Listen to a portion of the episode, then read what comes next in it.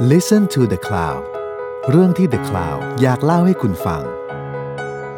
สวัสดีครับ คุณผู้ฟังทุกท่านครับ ผมสมกรดบางยี่ขันนะครับ วันนี้ผมจะมาพาทุกท่านเข้าสู่รายการพอดแคสต์รายการแรกของ The Cloud นะครับ รายการประมวลความคิดนะครับ ซึ่งเราจะทำเป็นซีรีส์นะครับ ซีรีส์แรกเนี้ยจะมีทั้งหมด 4 ตอนด้วยกัน ก็คือตอนของความสุข ความเศร้าความเหงาแล้วก็ความรักนะครับผม ซึ่งเราจะดำเนินรายการร่วมกันนะครับ ระหว่างผมกับ อาจารย์ประมวลเพ่งจันทร์ครับอาจารย์ครับสวัสดีครับ สวัสดีครับ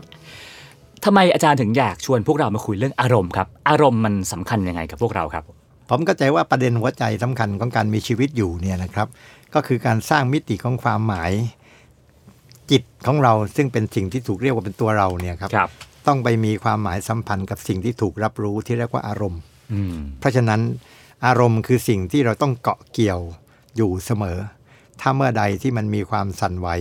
หรือมันมีความสับสนในกระบวนการสัมพันธ์ตรงนี้นะครับ ชีวิตมนุษย์ก็จะมีปัญหาครับครับผมซึ่งอารมณ์ก็มีหลากหลายรูปแบบนะฮะมีความสุขความเศร้าความเหงาความรักและอีกหลาย ๆ ความเกิดใช่ขึ้นนะฮะซึ่ง การมีอารมณ์ต่างๆเนี่ยมันมันดีหรือไม่ดีครับอาจารย์ มันเป็นธรรมชาติเมื่อจิตของเราไปรับรู้เรื่องราวต่างครับก็คือรับรู้อารมณ์เนี่ยนะครับเราเรียกว่าอารมณ์แต่หมายความเรื่องราวที่ถูกรับรู้โดยจิตนี่คืออารมณ์ เรื่องราวเหล่านั้นมันจะมีรสชาติสีสันซึ่งแตกต่างกันอืมและมนุษย์เองก็จะทำให้เกิดการจัดหมวดหมู่ครับของความหมายของอารมณ์ที่ถูกรับรู้ เป็นความชอบหรือไม่ชอบอืมนะครับเพราะฉะนั้นอารมณ์ที่เราพูดถึงเนี่ยนะครับ ถ้าพูดเป็นภาษาแบบพระซะหน่อยเนาะครับก็จึงบอกอารมณ์มีแค่สองประเภทนะคครัรับบคืออิทธารมณ์ครับแปลว่าอารมณ์อันน่าปรารถนาอืมอนิถารมณ์คืออารมณ์อันไม่น่าปรารถนาครับและถ้าเมื่อใดที่เราเสพเสวยอารมณ์ที่เราปรารถนา เราจะบอกว่าเรามีความสุขอืมแต่ถ้าเมื่อใดที่เราไปเสพเสวยอารมณ์ที่ไม่น่าปรารถนา เราบอกว่าเรามีความทุกข์ความหมายก็คืออารมณ์ที่เป็นอิทธารมณ์เนี่ยเราเสพเสวยเราอยู่กับมันได้ง่าย ๆ ไม่ยุ่งยากครับแต่ถ้าเป็นอนิถารมณ์เมื่อไปอยู่กับมันแล้วมันจะยุ่งยาก ทนยาก เพราะฉะนั้นสุขแปลว่าทนง่ายทุกข์แปลว่าทนยากความหมายแค่นี้เองครับครับผมเราก็เข้าสู่ตอนแรกของเรานะครับ คือเรื่องของความสุข ซึ่งอาจารย์สรุปไว้ได้สั้นง่ายมากว่า อะไรที่ทนได้ง่ายๆเรียกว่าความสุขใช่ไหมฮะใช่ครับครับผมทีนี้ถ้านิยามมันง่ายแค่นั้นนะครับทำไมคนจำนวนมากถึงตามหาความสุขกันไม่เจอครับ ถ้าเราเข้าไปร้านหนังสือทุกวันนี้จะเจอหนังสือพูดเรื่องความสุขเยอะมากทำไมคนถึงตามหาความสุขกันครับอาจารย์ เพราะความสุขเนี่ยมันทำให้เกิดความหมายที่สลับซับซ้อนครับเนื่องจากว่าเวลาเราพูดถึงอารมณ์ที่น่าปรารถนาเนี่ยความปรารถนาของเรามันมีรายละเอียดซับซ้อนที่สำคัญคนแต่ละคนทำให้สิ่งที่น่าปรารถนาไม่น่าปรารถนาขึ้นอยู่กับเงื่อนไขอีกเยอะแยะมากมายไปหมดเลย เพราะในความหมายที่ว่านี้ว่าเราเติบโตมาถึงวันนี้นะครับครับโดยที่เราจะเรียนรู้หรือไม่เรียนรู้อะไรก็ตามที เราทำให้โลกนี้ถูกผ่าเป็นสองซีกคำว่าถูกผ่าเป็นสองซีกซีกหนึ่งเราจะกอดมันไว้ นั่นคืออิทธารมณ์ครับ อีกซีกหนึ่งคือเราจะผลักไสมันให้ออกไป นั่นคืออนิถารมณ์แต่โลกใบนี้ผ่าเป็นสองซีกไม่ได้ครับอ่าขณะที่เราโอบกอดโลกนี่มันมีทั้งซีกที่น่าปรารถนาและไม่น่าปรารถนา ถ้าเราเข้าใจความหมายแบบนี้นะครับ เราจะสามารถทำให้เกิดความหมายว่าเราจะอยู่กับโลกใบนี้และเปิดประตูต้อนรับทั้งอิทธารมณ์และอนิถารมณ์อย่างไรเพื่อให้เกิดกระบวนการเรียนรู้เพราะสุดท้ายแล้วโลกใบนี้นะครับ โลกที่เราโอบกอดมันก็มีสิ่งที่ไม่ปรารถนา แฝงเรียนอยู่ด้วยครับโลกที่เราต้องการผลักไสมันก็มีสิ่งจริงที่เราปรารถนาอยู่ด้วย เพราะฉะนั้นทำอย่างไรครับ ให้เราเปิดประตูต้อนรับโอบกอดโลกใบนี้ ทั้งส่วนที่ปรารถนาและไม่น่าปรารถนาอยู่กับมันเรียนรู้กับมัน และสิ่งเหล่านี้ครับคือความหมายที่สุดท้ายเราจะทำไปสู่ความหมายของการที่เราจะเรียนรู้เรื่องความสุขได้โดยไม่ยากเพราะสุดท้ายและสิ่งที่เป็นความสุขเนี่ยนะครับ มันไม่ได้มีความหมายว่าถ้าสิ่งใดที่เราอ่าไม่น่าปรารถนาสิ่งนั้นคืออะไรไม่ใช่ครับครับ บางทีคนเราก็เช่นเราบอกว่าเราปรารถนาความสะดวก แต่บางทีมนุษย์เราก็ปรารถนาต้องการมีอะไรยุ่งยากเหมือนกัน ไม่ฉะนั้นจะมีมนุษย์ออกไปประจนภัยเลยครับ การที่มนุษย์ออกไปประจนภัยก็แสดงว่าเขาอยากจะประเผชิญกับสิ่งที่เขาคิดไม่ถึงอะนะครับ มันจึงมีมนุษย์นึกถึงภาพมนุษย์ที่อยู่ในสังคมครับที่มีเครื่องมือเครื่องใช้ดีๆอะนะครับเขาจึงอยากเดินทางไปสู่ที่ธุรกันดารเพื่อประจนภัยครับมนุษย์ที่เคยอยู่ในประเทศซึ่งมันหนาวจัดบางทีเขาก็อยากเดินทางไปสู่ประเทศที่มันเป็นทะเลทรายครับมนุษย์ที่อยู่กับทะเลบางครั้งก็อยากจะไปเจอโลกที่มันอยู่บนภูเขาที่มีน้ำแข็งปกคลุม ผมมีความหมายอย่างนี้ครับว่า จริง ๆ แล้ว สิ่งที่เรียกว่าความสุขเนี่ยนะครับ ถ้าเราเรียนรู้เข้าใจและจัดการได้จัดการเป็นเนี่ยครับเราจะมีความสุขได้ตลอดเวลาครับครับ ความสุขของคนหนุ่มสาวยุคนี้เทียบกับความสุขของคนหนุ่มสาวยุค 40-50 ปีก่อน ยุคอาจารย์นะครับ อาจารย์ว่ามันเหมือนหรือต่างกันยังไงครับ คือจริง ๆ มันมีความต่างในเชิงโลกข้างนอกครับ คำว่าโลกข้างนอกก็คือ หมายความมันมีการเปลี่ยนแปลงในเชิงโครงสร้างของโลกข้างนอกครับโลกข้างนอกคือสิ่งที่เรียกว่าอารมณ์เนี่ยนะครับที่มันเข้ามาให้เราสัมผัสรู้เนี่ยมันมีความเปลี่ยนแปลงไปพอมันมีความเปลี่ยนแปลงไปอะนะครับ มันทำให้เกิดความหมายอะไรบางอย่างที่มันเปลี่ยนไปด้วย ผมยกตัวอย่างนะครับ ในปัจจุบันเนี่ยมนุษย์ในยุคปัจจุบันเนี่ยมีความหมายเชิงเสพติดความรวดเร็วสะดวกง่ายครับนะครับ อะไรที่รวดเร็วสะดวกง่ายอะเขาจะรู้สึกว่าเป็นสิ่งที่น่าปรารถนา คือมีความสุข อ่าครับใช่ไหมครับ ในขณะที่ความสะดวกรวดเร็วง่ายที่เราพูดถึงเนี่ยไม่มีในอดีตนะครับ หรือมีแต่น้อยกว่านี้ครับเราน้อยกว่านี้นึกถึงภาพ นึกถึงภาพในปัจจุบันนะเรามีเครื่องมือสื่อสารครับอสมาร์ทโฟนเนี่ยครับสมาร์ทโฟนมันยังมีรุ่นรุ่นรุ่นรุ่นแล้วสังเกตไหมสมาร์ทโฟนรุ่นที่มันผ่านไปสักพักเราบอกไม่ชอบแล้วมันช้าครับมันช้าขณะที่ความว่ามันช้านี่จริงมันเร็วกว่าในยุคสมัย 50 ปีก่อนอืมชนิดที่เรียกว่าคิดไม่ถึงเลยนะมันเร็วมากเลยคือ 2 ปีก่อนยังเร็วอยู่เลยนะครับใช่ใช่แต่ความหมายมันจึงไม่ใช่เป็นดีกรีที่จะกำหนดได้ชัดเจน ว่าความเร็วความช้ามันดีหรือไม่ดีอย่างไรนะครับ แต่พอคนไปเสพติด สิ่งที่มันเป็นความเร็วมากๆทำให้เขาเกิดความรู้สึกรังเกียจไม่ปรารถนาความช้าอืมไม่ปรารถนาความยุ่งยาก และความรู้สึกรังเกียจเกลียดกลัวความช้าความยุ่งยากเนี่ยกลายเป็นมนุษย์เองนะมีปัญหา เพราะอะไรครับเวลาเราไปเสพติดความเร็วเนี่ยครับเราจะรังเกียจความช้า และที่สำคัญมนุษย์ปัจจุบันเนี่ยกลายเป็นโรคชนิดหนึ่งนะครับครับคือรังเกียจเกลียดกลัวความยุ่งยากลำบากช้า รังเกียจเกลียดรังเกียจคือไม่ปรารถนาจะพบครับผมเกลียดคืออยากผลักไสมันไปครับกลัวคือเมื่อมันเข้ามากลัวครับ เพราะฉะนั้นในปัจจุบันเนี่ยนะครับมนุษย์จึงอยู่ในภาวะที่กลายเป็นโรครังเกียจเกลียดกลัวความยุ่งยากลำบากช้า ยุ่งยากลำบากช้าเออจริงด้วยฮะซึ่งคนยุคก่อนอาจจะไม่เป็นไม่เป็น ขอโทษนะครับ ในยุคก่อนไม่เป็นคือหมายความว่าเป็นนั่นแหละ แต่หมายความว่าไม่จะมีดีกรีเข้มข้นแบบนี้ ทีนี้ความหมายที่สำคัญก็คือเมื่อเราเกิดโรครังเกียจเกลียดกลัวความยุ่งยากลำบากช้าเนี่ย มันทำให้เราสูญเสียความสามารถที่จะอดทนรอคอยอืมความสามารถที่จะอดทนรอคอยเนี่ยนะครับ เป็นความหมายซึ่งเป็นสมรรถนะของมนุษย์นะครับ แต่พอมนุษย์ไม่มีความสามารถจะอดทนรอคอย มนุษย์กลายเป็น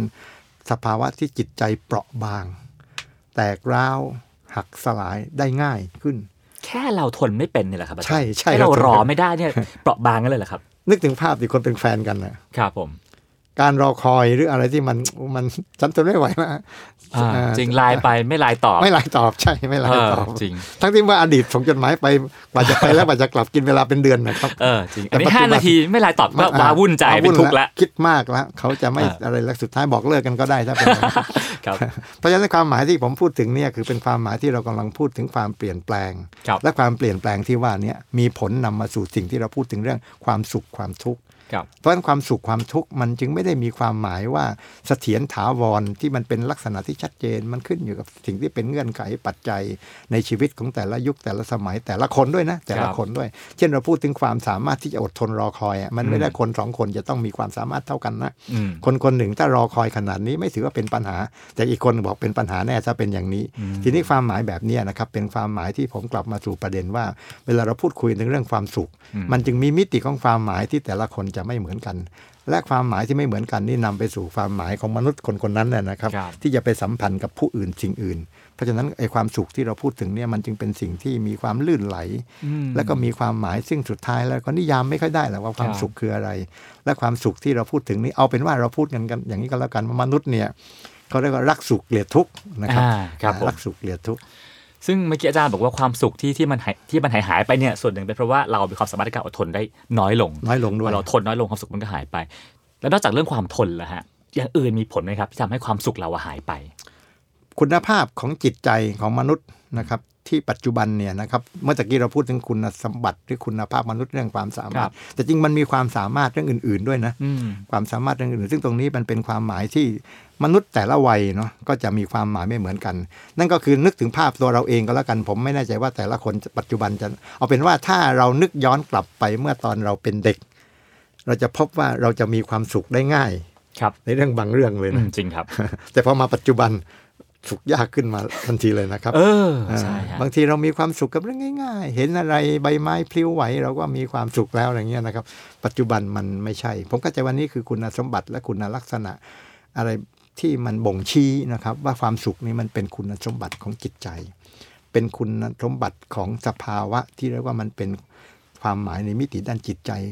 เพราะฉะนั้นสิ่งที่เป็นหัวใจสำคัญเพื่อทำให้เกิดความหมายก็คือ เวลาเรานิยามเรื่องความสุข ผมจึงพยายามจะชวนกลับมานิยามในความหมายของสภาพ หรือสภาวะของจิต อย่าไปนิยามความสุข เรื่องความหมายหรือคุณสมบัติหรือคุณภาพของวัตถุข้างนอก เพราะถ้าเราไปเอาคุณสมบัติหรือวัตถุภายนอกมาเป็นตัวตั้งในการนิยามความหมายเนี่ยนะครับ มันจะมีลักษณะที่ลื่นไหลและจับไม่ติดครับ เช่นถ้าเราบอกว่าเรามีสิ่งนั้นแล้วเราจะมีความสุขอย่างเงี้ยนะครับคำถามก็คือนี่ขอโทษนะครับด้วยความสัตย์จริง สมัยที่ผมเป็นอยู่ในวัยเด็กหนุ่มครับและต้องการมีเงิน ผมมีความรู้สึกว่าตอนนั้นเราหาเงินยากครับเรามีเงินเก็บน้อยเลยมีความคิดและมีความเชื่อโดยสุดจริตใจ ว่าถ้าเรามีเงินเก็บให้มากพอ เราจะมีชีวิตที่มีความสุขครับเพ ราะฉะนั้นนี่คือความหมายที่จำเป็นและสำคัญที่ผมกลับมาสู่การสะท้อนเรียนรู้เมื่อผมอายุครบ 50 ปี แล้วผมตั้งคำถามว่า นิยามความหมายที่เคยกำหนดหมายไว้มันจริงหรือเปล่าครับเพราะว่าไม่จริง ในสมัยที่ผมอยู่ในวัยหนุ่มทำงานเป็นกรรมกรหาเงินรับจ้าง และผมไม่ค่อยมีเงิน เพียงพอที่จะใช้จ่ายในครอบครัวและชีวิตส่วนตัว ผมจึงคิดว่าถ้าเรามีเงินเมื่อไหร่เราจะมีความสุขแน่นอนอืมครับพอมาถึงวันหนึ่งเอ๊ะเรามีเงินนี่ แม้จะไม่ได้มากมายล้นคว้า แต่เราก็มีเงินเพียงพอที่แต่เราก็ยังไม่ได้มีความสุขที่แท้จริง เพราะฉะนั้นสิ่งที่มันเป็นหัวใจสำคัญของการหาความสุข ผมจึงเริ่มพบว่าไม่ใช่เลย มันอยู่ที่ใจเราล้วนๆเพราะฉะนั้นสิ่งหนึ่งที่มันเป็นสิ่งที่ผมพยายามจะทดสอบและทดลองเนาะครับผมจึงออกจากบ้านโดยไม่มีเงินติดตัวเลยอืมและสันทีที่ผมออกจากบ้านโดยไม่มีเงินแล้วผมก็เรียนรู้ในความหมายผมกลับพบว่ามันมีความหมายซึ่งมหัศจรรย์มหัศจรรย์มากๆก็คือเรามีความสุข โดยที่มันชีวิตเปลี่ยนแปลงไปโดยสิ้นเชิงความหมายของความสุข จึงไม่ได้ห้อยแฝนไว้กับสิ่งที่มันเป็นวัตถุสิ่งของภายนอก ไม่ได้อยู่ที่เงินตรา แต่อยู่ที่คุณภาพและคุณลักษณะที่สำคัญภายในใจเขาเอง นี่เป็นการเรียนรู้ของผม ซึ่งเป็นมนุษย์คนหนึ่งครับที่แสวงหาความสุข แล้วก็พยายามเรียนรู้เรื่องชีวิตและความสุข ผมพบว่าสิ่งที่มันเป็นหัวใจสำคัญคือความหมายของความสุข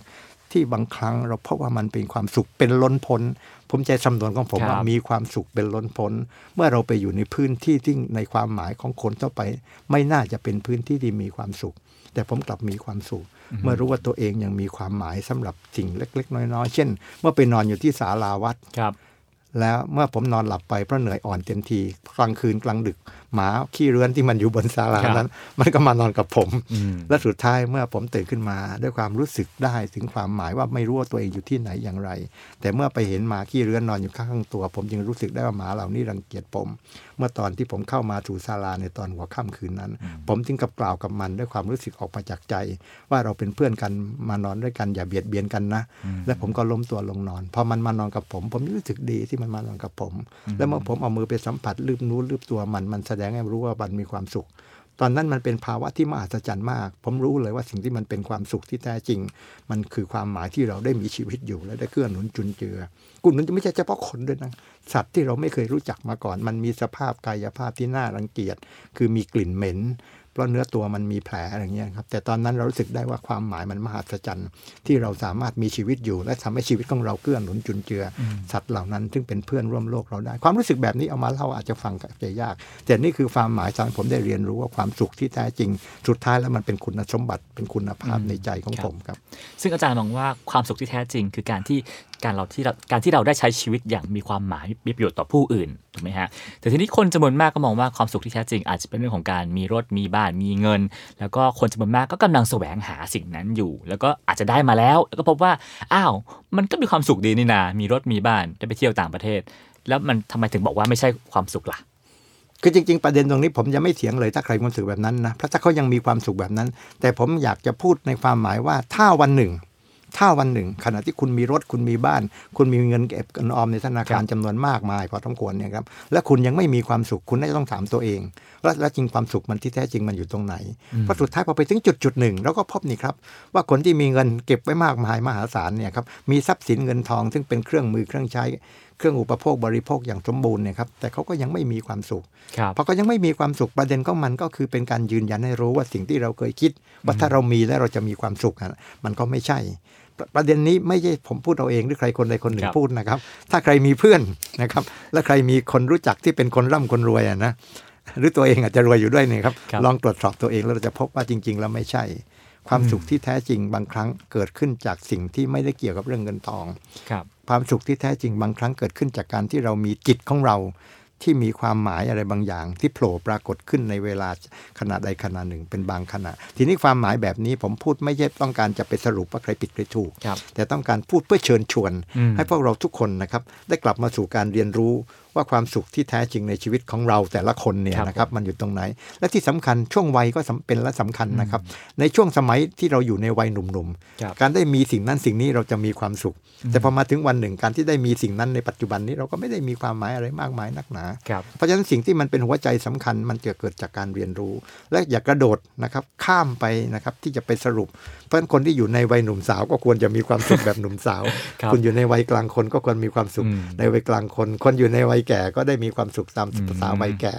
ผมเนี่ยนะครับเป็นคนที่ชอบนำมาพูดอยู่เสมอจนกระทั่งคนชวนคุยอยู่เสมอ ผมบอกความสุขมันเปลี่ยนไปตามช่วงวัยครับเพราะในความหมายที่ผมพูดถึงเนี่ยนะครับเมื่อเราตอนอยู่ในช่วงวัยหนุ่มสาวเรามีความสุขมาก ที่ได้เรียนรู้ได้ทำสิ่งต่างๆ แม้จะเหน็ดเหนื่อยยากลำบากไงเราก็ทำใช่ไหมครับอืมครับพอเรามาถึงวัยกลางคนเรามีสุขมากที่ได้ทำกิจกรรม ได้ครอบครองความหมายบางสิ่งบางอย่าง ทั้งในเชิงวัตถุและความหมายในเชิงสังคมครับต้องการการยอมรับ ต้องการการยอมรับครับทางสังคมคือมีพื้นที่ทางสังคม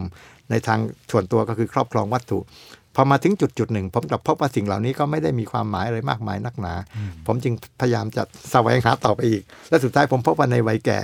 การที่เราได้มีชีวิตและสละคืนสิ่งนั้นออกไปจากใจได้เราก็มีความสุข ทีนี้ความหมายแบบนี้จึงเป็นความหมายที่ผมเชื่อว่ามันมีลำดับขั้นตอน เราอย่ากกระโดดข้ามเราข้ามไม่ได้หรอกเราต้องขึ้น เหมือนกับเราจะขึ้นตึกสูงที่ไม่ใช่ลิฟต์อะนะเราต้องก้าวบันไดไปทีละขั้นอืม ถ้าไม่มีบันไดให้เราขึ้นเราก็ขึ้นตึกสูงไม่ได้อะครับ บันไดทีละขั้นทีละขั้นทีละขั้นสามารถทำให้เราก้าวไปสู่ตึกสูงหลายชั้นได้ และตึกสูงหลายชั้นนั้นนะนะครับ บันไดมันเป็นขั้นขั้นถ้าบันไดสูงเกินไปเราก็ขึ้นไม่ได้เหมือนกันนะครับอืมมันพอดี เพราะฉะนั้นเราต้องก้าวไปตามบันไดของชีวิต ทีนี้ความสุขก็เช่นเดียวกันนะครับ โปรดมีชีวิตและมีความสุข แต่ถ้าวันใดวันหนึ่งไม่มีความสุขก็ตั้งคำถามว่าทำไมจึงไม่มีความสุข ตรงนั้นแหละครับคือโอกาสที่จะได้เรียนรู้ครับครับผมสำหรับคนที่เอ่อ ตั้งชีวิตเป้าหมายว่าอะล่ะฉันอยากจะมีความสุขด้วยการมีเงินหนึ่งล้านบาท มีรถหนึ่งคันมีคอนโด ซึ่งภาพมันค่อนข้างชัดนะฮะ แต่ถ้าเกิดว่าบอกว่าเอาล่ะการใช้ชุดอย่างมีประโยชน์ หรืออื่น ๆ ที่เป็นเชิงนามธรรมนะฮะมันจะไปตามหาสิ่งนั้นได้จากที่ไหน หรือว่าปักธงว่าเราจะรู้ได้ไงว่านั่นแหละ เราถึงจุดที่เรามีความสุขแล้ว คือ จุดที่เราบอกเรามีความสุขแล้วอาจจะไกลไปนะครับ เอาเป็นว่าเราตั้งความหมายอย่างนี้ก็แล้วกันนะครับ ว่าขณะที่เราทำสิ่งต่างๆเนี่ยนะครับ และเรามีความสุขกับสิ่งนั้น ถ้ามันมีสิ่งนั้นแล้วมันไม่ยั่งยืนไม่ถาวรนั่นแสดงว่าสิ่งที่เป็นความสุขที่แท้จริงเรายังต้อง ขับเคลื่อนต่อไปพูดง่ายๆว่าถ้าเดินไปก็ยังไม่ถึงนั้นนะคครัรับบผมแต่ไม่ได้หมายความว่าการน้ำไม่ถึงนี่คือเราต้องหยุดนะครับ มันเหมือนกับเราขับรถไปในความหมายที่ไปสู่เป้าหมายหนึ่งครับแน่นอนมันต้องผ่านไปตามลำดับชั้นลำดับขั้นลำดับพื้นที่เนี่ยครับเพราะเราก็ดำเนินไป การที่เราไปข้างหน้าไปเรื่อยๆเนี่ยครับแล้วเราหันไปถูกทางแล้วเนี่ยนะครับนั่นก็คือแสดงว่าเราจะถึงมันทักวันหนึ่งนะครับและใกล้เข้าไปได้ความสุขก็เช่นเดียวกันนะครับเหมือนกับพื้นที่ในเชิงกายภาพอืมถ้าเราหันหน้าไปถูกทาง เราก็สามารถถึงมันได้ในวันใดวันหนึ่งอืม หรือขณะที่เราไปเราก็ถึงทุกระยะนะครับไม่ได้หมายความว่าเราจะต้องถึงมันก็ที่ผมพูดตัวอย่างว่าถ้าเรามาจากเชียงใหม่ ถ้าเราหันมาถูกทางนะครับ จากเชียงใหม่ลงมาทางใต้เนี่ยก็จะมาถึงกรุงเทพอะครับครับถ้าจากเชียงใหม่ขึ้นไปทางเหนือเนี่ยครับนั่นแหละครับไปที่ประเทศจีนแหละครับทีนี้ความหมายที่ผมพูดถึงนี้กำลังพูดได้ถึงว่าปัจจุบันเรากำลังพูดถึงความหมายของการที่ตั้งหน้าไปหาความสุขให้ถูกทางเท่านั้นเองครับผม ทีนี้เราพูดเรื่องความสุขในการทำงานกันบ้าง ซึ่งผมว่าเป็นปัญหาใหญ่นะฮะคือทุกวันนี้มีคนมีความทุกข์กับเรื่องการทำงานค่อนข้างเยอะว่าทำงานหนักทำงานเหนื่อย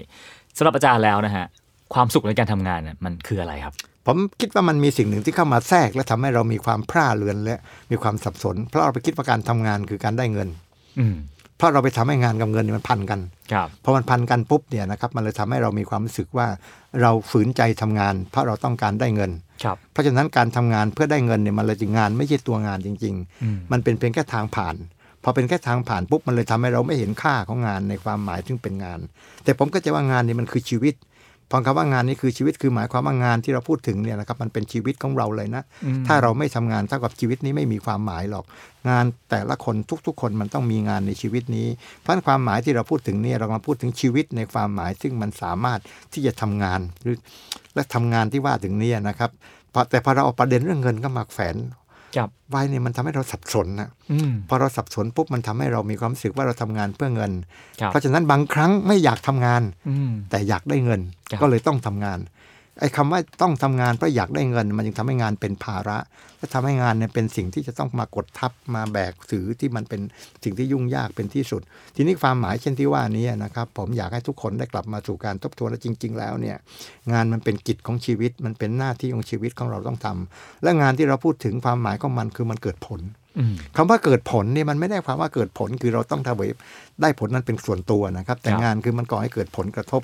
ในความหมายที่ว่าทุกสิ่งที่อยู่รอบตัวเรา มันจะได้รับผลกับสิ่งที่เราทำถ้าเรามีความหมายแบบนี้ และเราจะทำให้เกิดความรู้สึก ในความหมายของงานที่มันไม่ใช่เรื่องเงิน เราจะพบเลยนะครับ ว่าทำงานที่มันเกิดผลดีกับเพื่อนมนุษย์เกิดผลดีกับสังคม เกิดความดีกับธรรมชาติเนี่ยมันเป็นความสุขอะอื มันเป็นความสุขที่ไม่จำเป็นต้องมีเงิน เพราะฉะนั้นเราจึงเห็นคนบางคนเนาะครับที่ไปทำกิจอะไรบางอย่างเช่นปลูกต้นไม้อืมทั้งที่ไม่ใช่เป็นต้นไม้ส่วนตัวครันะบไปปลูกอยู่ริมถนนทางหลวงเนี่ยครับแต่เขามีความสุขที่ได้ทำงาน บางคนออกไปเก็บขยะครับบางคนออกไปทำกิจอะไรบางอย่าง ซึ่งคนจำนวนมากจะไม่เข้าใจ แต่คนคนนั้นทำสิ่งนั้น และทำอย่างมีความหมายซึ่งเป็นความสุขคำว่าความสุขไม่ใช่ความสะดวกนะครับคนที่ปลูกต้นไม้เนี่ยครับออกจากบ้านไปปลูกต้นไม้ริมถนนอย่างเงี้ยแต่เขามีความรู้สึกที่ดีที่ได้ทำสิ่งนี้ เพราะมันมีความหมายว่าต้นไม้นี้มันจะเป็นประโยชน์เกื้อกูลอืมต่อมนุษย์และสัตว์ และธรรมชาติบนโลกใบนี้ ความหมายแบบเนี้ยเป็นความหมายที่ผมคิดว่าถ้าพวกเราเปิดใจที่จะเรียนรู้ เราจะพบวิธีการหาความสุขแบบใหม่อืมๆโดยที่ไม่จำเป็นต้องไปทิ้งแบบเก่าก็ได้ครับนะครับทำคู่กันไปหาเงินด้วยทำงานอื่นด้วยอะไรด้วยแล้วเราจะพบว่าการทำงานแบบเนี้ยมันจะเป็นความหมายของความสุขที่มีมิติที่ละเอียด และครับมีความหมายที่ดีครับ แล้วเราสามารถทำงานด้วยความทนทำงานด้วยความทุกข์นะฮะเพื่อให้ได้เงิน แล้วเอาเงินไปหาความสุขได้ไหมครับ ได้แต่ผมเข้าใจว่าสุดท้ายคนก็พบว่ามันไม่คุ้มเลยกับชีวิตที่เสียไปใช่ไหมครับมีคนจำนวนมากนะครับนี่ผมได้พูดครับจริงผมพบคนที่อยู่ในวัยแก่ แล้วก็สุดท้ายพูดตรงๆเลยบอกว่าผมคิดผิด ที่เคยหาเงินไว้เพื่อจะเก็บไว้และสุดท้ายพอชีวิตบั้นปลายก็เอาเงินนั้นมาใช้จ่ายเพื่อรักษาดูแลสุขภาพ นี่คือคำพูดของคนที่สูงอายุเกษียณอายุราชการ แล้วก็ต้องใช้เงินจำนวนมหาศาลเพื่อเป็นค่าดูแลรักษาสุขภาพเพราะอะไรเพราะสุขภาพที่ต้องดูแลรักษาเพราะมันเป็นความผิดพลาดปกพร่องในการใช้ร่างกาย โดยที่ไม่ได้ใส่ใจดูแลเรื่องสุขภาพ และสุดท้ายเมื่อตัวเองแก่ต้องมาเป็นอ่าภาระในการดูแลนี้เพราะมันมาจากการใช้ร่างกายโดยไม่ สมควรนะประมาณครับเนี้ยนะครับ ทีนี้ประเด็นที่ผมพูดถึงเนี่ยจริง ๆ เราไปทำให้มันเกิดความซับซ้อนอืมจริง ๆ การหาเงินมันก็มีความสุขกับการหาเงินนั้นมาได้ และที่สำคัญนะครับ ถ้าเราหาเงินมาได้แล้วเงินนั้นถูกใช้จ่ายในความหมายเชิงคุณค่าสร้างสรรค์ มันจึงมีคนจำนวนมากนะครับ ที่พอมาถึงจุดจุดๆหนึ่งแล้ว เคยเก็บเงินมาจำนวนมากๆมากๆพอมาถึงวันหนึ่งเศรษฐีที่เป็นร่ำรวยนะครับ เขาพบว่าสิ่งที่มันเป็นเงินทองเนี่ยมันไม่ได้มีความหมายอืมเขาบริจาคเงินตั้งมูลนิธิอะไรเราคงครับทราบผมดีในในคนระดับโลกเนี่ยนะครับ ผมเข้าใจว่าในจิตของคนแบบนั้นนะถ้าเราเชิญเขามาพูดกันในวันนี้ได้เขาคงบอกเราอะนะครับผมว่าจริง ๆ แล้วสิ่งที่มันเป็นเงินมันจะมีค่าต่อเมื่อเราสามารถทำให้มันเกิดการเกื้อกูลเพื่อนมนุษย์ธรรมชาติและโลกโดยรวมได้อะครับเพราะสุดท้ายแล้วสิ่งที่มันเป็นความหมายที่ยิ่งใหญ่สำหรับมนุษย์นะครับ เราจะรู้สึกมีความสุขเป็นล้นพ้นอืมเมื่อสิ่งที่เราทำไว้หรือตัวเราเองนี้เกิดคุณค่าสร้างสรรค์ให้กับผู้อื่นครับ ครับ ถ้าให้อาจารย์ประมวลลองให้นิยามของความสุขนะฮะว่าความสุขมันน่าจะประกอบไปด้วย 1 2 3 4 ต้องทำอะไรบ้างถึงจะมีความสุขอาจารย์จะนิยามมันว่าอะไรบ้างครับ จริง ๆ ถ้าจะนิยามมันคงมีความหมายอย่างนี้นะความสุขมันจะเกิดขึ้นได้หนึ่งต้องมีการกระทำ มีการกระทำมีการกระทำอยู่เฉยๆจะไม่มีความสุขอะครับเออก็จริงครับต้องมีการกระทำครับการกระทำนั้นก่อให้เกิดผลที่มันก่อให้เกิดความเกื้อกูลก่อให้เกิดการหมายความหมายที่ดีงามครับในใจของผู้อื่น คนอื่นในใจสิ่ของผู้อื่น ในใจของผู้อื่นอ่าและผู้คนอื่นด้วยนะครับ ไม่ใช่ในใจคนอ๋อนึกถึงภาพที่ถ้าเราทำแล้วเราดีอยู่คนเดียวครัแต่บเพื่อนด่าเราทั้งเมืองนี่ครับอ่าอันนี้ไม่ใช่ความสุขแน่นอนไม่ใช่ความสุขแน่นอนไม่ใช่ความสุขแน่นอนนะคครัรับบเพราะฉะนั้นสิ่งที่เราทำหนึ่งต้องทำ อันที่สองผลการกระทำนั้นมีมีความหมายเกื้อกูลจุนเจือนะคครับรับและที่สำคัญที่สุดเนี่ยครับเราเองนะครับเราเองมีความเบิกบานกับความหมายที่เป็นการกระทำและผลนั้นอืมเพราะตรงนี้เป็นหัวใจสำคัญนะครับคำถามของผมว่าถ้าอย่างนั้นผมไปปล้น แล้วผมมีความเบิกบานได้ แน่นอนการไปปล้นเนี่ยคนที่ถูกปล้นเขาก็ไม่พอใจอยู่แล้วครัใช่บไหมผมและการปล้นนั้นไม่เป็นแบบอย่างที่ดีกับคนอื่น และเราปล้นแล้วเราก็ไม่ไม่สามารถไปอวดคนอื่นได้ว่าฉันเก่งมากไปปล้นเข้ามาได้ ต้องเก็บต้องเก็บกฎอย่างเงี้ยความหมายที่ผมพูดถึงนี่ถ้าเรามาวิเคราะห์ให้ดีแล้วเนี่ยครับเราต้องทำการกระทำของเรามีผลที่เกื้อหนุนจุนเจือสังคมแวดล้อมสภาพแวดล้อมอะไรเงี้ยนะครับและสุดท้ายเราเองเมื่อกลับมาดูผลงานนั้น และเรามีความสุขอืมเรามีความพอใจเรามีความสุข ผมก็เจอนี่เป็นหัวใจสำคัญเป็นที่สุดสำหรับการนิยามการใช้ชีวิตอย่างมีความสุข เพราะสุดท้ายแล้วสิ่งที่มันเป็นตัวเราเนี่ยครับที่มันมีความหมายเป็นความสุข ดีเหลือเกินที่สิ่งที่เราทำไปเนี่ยผู้อื่นก็มีความสุขกับเราอืมผมมีความรู้สึกว่าจริง ๆ แล้วการใช้ชีวิตของเราไม่ต่างอะไรจากการที่เราเป็นพ่อครัวคนทำอาหาร คนทำอาหารที่ดีนะครับที่ดีอะครับคือเขาทำอาหารแล้วก็มีความสุขที่อาหารที่เขาทำอร่อยอร่อยนี่ไม่ใช่ตัวเองเป็นคนบอกนะคครัรับ คนที่เขากินอาหารที่ตัวเองทำนะรู้สึกอร่อยครับและความรู้สึกของเขาก็อยากทำอาหารอร่อยอร่อยให้คนอื่นทาน คนที่เป็นผู้ปรุงอาหารที่ดีจะมีความหมายแบบนี้ เราไปสนทนากับคนที่เป็นกุ๊กฝีมือเยี่ยมครับๆดูแต่ครับแล้วเราจะพบความหมาย ในชีวิตของเราก็ไม่ต่างอะไรจากพ่อครัวทำอาหารครับทำอาหารที่ดีคือทำอาหารที่คนอื่นกิน และมีความอร่อย และมีประโยชน์เกื้อกูลต่อสุขภาพร่างกายของเขาครับ เพราะฉะนั้นความหมายที่เรากำลังพูดถึงเนี่ยครับ เราเป็นมนุษย์และเราก็มีความสุข ที่เราสามารถที่จะทำสิ่งที่มันดีๆ งามๆได้ และความหมายที่ดีงามนั้น เราไม่ใช่นิยามเอง มีผู้อื่นมาคอยบอกมีคอยเปิดเผย แน่นอนเราอาจจะไม่โหยหาคำชมมันนะครับแต่เราจะรู้โดยใจของเราเองว่าสิ่งที่เป็นความหมายที่เราพูดถึงเนี่ยมันมีความหมายที่ที่เรารู้สึกได้ครับ ครับผม ตอนช่วงต้นอาจารย์บอกว่าความสุขกับความทุกข์เนี่ยเป็นเหมือนเหรียญสองด้านเป็นแพ็กเกจโทรศัพท์ที่มันมาด้วยกันครับมันไม่สามารถแยกกันได้นะครับ บางคนบอกว่าเอาล่ะ อย่าเพิ่งคิดเรื่องสุขเลย ตอนนี้ฉันยังทุกข์อยู่เลย เอาดับทุกข์ก่อน อาจารย์มีวิธีการดับทุกข์ยังไงบ้างครับ จริง ๆ ความทุกข์ก็คล้าย ๆ กับความสุขครับแต่ความทุกข์คือสิ่งที่เราไม่ปรารถนาครับผมความสุขคือสิ่งที่เราปรารถนาครับเพราะเวลาเราพูดเมื่อตะกี้ว่าโลกใบนี้ ถ้าเราผ่าเป็นสองซีกซีกหนึ่งปรารถนาซีกหนึ่งไม่ปรารถนาครับผมแต่โลกใบนี้ต้องมาหาเราทั้งสองส่วนใช่ไหมครับความทุกข์ก็เช่นเดียวกันเนี่ยครับที่เราทุกข์มากๆเนี่ยเพราะเราไม่ปรารถนามัน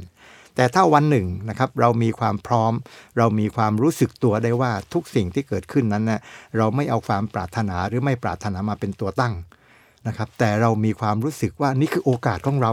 ที่จะได้เรียนรู้โลกทั้งสองด้านครับได้อยู่กับโลกทั้งสองซีกอย่างมีความหมายซึ่งเป็นโลกใบเดียวกันอืมเพราะเราต้องเปิดใจที่จะเรียนรู้ เพราะฉะนั้นสิ่งที่เป็นความหมายคือความทุกข์เนี่ยนะครับ จริง ๆ ถ้าจะพูดกันไปภาษาสั้นๆเนี่ยนะผมเป็นพุทธศาสนิกชนครับนะพระพุทธเจ้าตรัสไว้ดีมากนะครับ ว่าความทุกข์คืออะไรนะครับ ปรารถนาสิ่งใดไม่ได้สิ่งนั้น นั้นก็เป็นทุกข์อืมไม่ปรารถนาสิ่งใดต้องพบสิ่งนั้น นั้นก็เป็นทุกข์ครับ แค่นี้ครับ ซึ่งอันนั้นนั่นคือที่มาของทุกข์ใช่ถ้าดับทุกข์ทำยังไงครับอาจารย์ก็คือหมายความว่าทำให้สิ่งที่มันเป็นความปรารถนาหรือความอยากมันสลายไปอืมเปิดใจยอมรับว่าสิ่งที่มันเกิดขึ้นนี่เป็นปรากฏการณ์ ที่เรามีความพร้อมครับมันเหมือนกับที่เรามีความรู้สึกว่ามันมีกลางวันและกลางคืนอืมไม่ว่าจะเป็นกลางวันและกลางคืนเราจะมีความสุขกับมัน กลางวันมีความสุขได้ออกไปทำงาน กลางคืนมีความสุขที่ได้หลับนอนพักผ่อน ให้ร่างกายฟื้นฟูกลับมาทำงานได้อีก กระบวนการและกลไกในชีวิตของเราเนี่ยครับถ้าเรามีความรู้สึกแบบนี้ เราก็มีความรู้สึกดีที่ต้องพบพบกับสิ่งที่ไม่น่าปรารถนาครับเพื่อจะได้เรียนรู้ว่าจะอยู่กับมันอย่างไร ถ้าวันหนึ่งเรามีสิ่งที่น่าปรารถนาเข้ามาก็เรียนรู้ว่าจะอยู่กับมันอย่างไรอืมและสุดท้ายทั้งสิ่งที่ผ่านผ่านมา และผ่านไปนะครับ มันก็จะทำให้เกิดคุณค่า ทีนี้ความหมายแบบนี้นะครับ มันจึงเป็นความหมายที่จำเป็นและสำคัญสำหรับเราทุกๆ คนที่ต้องเรียนรู้เรื่องสุขเรื่องทุกข์ครับเพราะสุขทุกข์เนี่ยนะครับมันเป็นสิ่งที่บ่งบอกให้เรารู้ว่า สิ่งที่เราควรทำและไม่ควรทำมันคืออะไรอืมเพราะเมื่อตะกี้ที่เราบอกว่าสิ่งใดซึ่งมันเป็นความสุข เราปรารถนาเพื่อนมนุษย์ก็ปรารถนา สิ่งใดซึ่งเป็นความทุกข์ไม่น่าปรารถนา เพื่อนก็ไม่น่าปรารถนาเหมือนกันเพราะเราทำในสิ่งที่ไม่ก่อให้เกิดความทุกข์ในใจของผู้อื่นทำในสิ่งที่จะก่อให้เกิดความสุขในใจของเขา กระบวนการแบบนี้นะครับ ก็เป็นกระบวนการที่ทำให้เรามีมีเส้นทางมีวิธีการใช้ชีวิตอยู่ แล้วพอไปถึงจุดจุดหนึ่ง สิ่งที่มันเป็นความหมายที่สำคัญก็คือ เราได้มีชีวิตนี้และเราก็มีความสุขที่ได้กระทำกิจกรรมต่างๆ ผลของการกระทำของเราก็เป็นผลประโยชน์ที่เกื้อหนุนจุนเจือคนทุกๆคน และตอนนั้นนะครับความสุขที่แท้จริงยั่งยืนก็จะมีอยู่ในใจของเราครับเราสามารถมองความทุกข์ให้เป็นเหมือนสถานการณ์ ที่ทำให้เราได้รู้จักเรียนรู้อะไรบางอย่างอะนะครับ แต่ว่าบางคนก็เรียนบทเรียนนี้นานเหลือเกินอืมยังไม่สามารถออกจากความทุกข์ได้ ยังไงก็ทุกข์กับเรื่องต่างๆอะนะครับ เขาจะข้ามผ่านความทุกข์ไปได้ยังไงครับอาจารย์ ถ้าเขาทำให้เกิดความเข้าใจมองเห็นเงื่อนไขของโลกแบบที่เราพูดถึงเนี่ยครันะบว่าในโลกใบนี้มีทั้งกลางวันและกลางคืนมีทั้งฝนตกและแดดออกเนี่ยนะครับผมถ้าเราทำความหมายแบบนี้ได้ยอมรับได้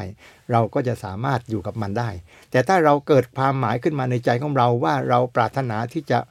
ให้ฝนตกถ้าฝนไม่ตกเราก็ เดือดร้อนแล้วใช่ไหมอ่าเราปรารถนาจะให้แดดออก แต่ไม่มีแดดเลยวันนี้เราก็เดือดร้อนแล้วถ้าครับเป็นอย่างนี้ เพราะฉะนั้นประเด็นของมันมันจึงอยู่ที่ใจของเราครับใจของเราที่น้อมไปที่จะเรียนรู้และน้อมรับหรือยอมรับ นะครับสิ่งที่มันเป็นปรากฏการณ์ของโลกใบนี้ และปรากฏการณ์ของโลกใบนี้ ไม่ใช่มีเฉพาะช่วงนี้มันมีมานานแล้วครับแล้วก็จะมีอย่างนี้ต่อไปอีก ไม่ใช่มีเฉพาะกับเราครับแต่มีกับมนุษย์ทุกคนมีกับสัตว์ทุกประเภท เพราะฉะนั้นเราเรียนรู้ที่จะอยู่กับสิ่ง ผมจึงใช้ก็จริง ๆ เราต้องทำตัวเหมือนนักกีฬาอืมนักกีฬาที่เข้าใจเกมผ่านกติกา และกีฬาที่มันมีเกมมีกติกาแบบนั้น เราไม่กลัวความพ่ายแพ้ครับ นึกถึงภาพดิถ้าเรากลัวแพ้ไปเล่นกีฬาทำไม เพราะว่านักกีฬามันต้องมีแพ้มีชนะใช่ไหมเพราะฉะนั้นเรามีใจของเราที่จะรับรู้เป็นเบื้องต้นว่าเกมที่เราพูดถึงเนี่ยก็ทำให้มันยากขึ้นนะ นึกถึงภาพที่เกมฟุตบอลที่มันสนุกสนุกๆเนี่ยครันะบ ก็มีกติกาเยอะมากห้ามเอามือไปแตะอ่าห้ามล้ำหน้าครับล้ำอะไรก็ว่าไปเนี่ยนะแล้วเราก็เคารพในกติกานั้นอืมและเราก็เล่นกติกาเล่นตามกติกานั้น และความหมายของมันถ้ามันชนะก็มีความสุข ถ้ามันแพ้ก็น้อมใจไปเรียนรู้ว่าเราจะแก้ไขความปกพร่องของเราอย่างไร เราจะสร้างเกมที่ดี ๆ ขึ้นกว่านี้ได้อย่างไรครับผมก็ใจว่านักกีฬาที่เขาเป็นนักกีฬาจริงๆอะนะครับ เขาไม่กลัวสิ่งที่มันเป็นความพ่ายแพ้ เขาไม่รังเกียจสิ่งที่มันเป็นกฎกติกา ซึ่งครับเป็นกิทำให้เกิดความหมายของเกมเนี่ยในชีวิตของเราเราก็ไม่ต่างอะไรจากนักกีฬาคครับรับ เรามีกฎเกณฑ์กติกาที่สำคัญนะครับ เรามีกติกาที่สำคัญคือมีเวลาที่จำกัดอืมกีฬาที่มันสนุกเนี่ยนะครับมันมีเวลาที่จำกัดนะครับ ถ้าเวลาไม่มีเนี่ยไม่มีข้อจำกัดเนี่ยเกมจะไม่สนุกเลย พวกเราทุกคนแต่ละคนเนี่ยเป็นนักกีฬาที่มีเวลาในการเล่นเกมนี้จำกัดครับผมเพราะเห็นค่าของเวลาและครัก็บใช้เวลาในความหมายของการกระทำให้เต็มความสามารถ และเราจะมีความสุขกับเกมนี้ ไม่ว่าจะเหนื่อยยากสักเพียงใดครับ ความสุขเนี่ยมันมีเรื่องน่ากลัวน่าระวังหรืออันตรายกับพวกเราไหมครับอ๋อถ้าเรารู้เท่าทันอย่างนี้ไม่ครับ ที่มันมีอันตรายก็คือเราไปเสพติดความสุขและกลัวความทุกข์ครับอืมครับเพราะเราไปกลัวความทุกข์อืมพอเรากลัวความทุกข์ปุ๊บเนี่ยนะครับ มันเลยกลายเป็นว่าความสุขเลยกลายมาเป็นสิ่งที่ทำให้เราตกภายใต้อำนาจของมันนะ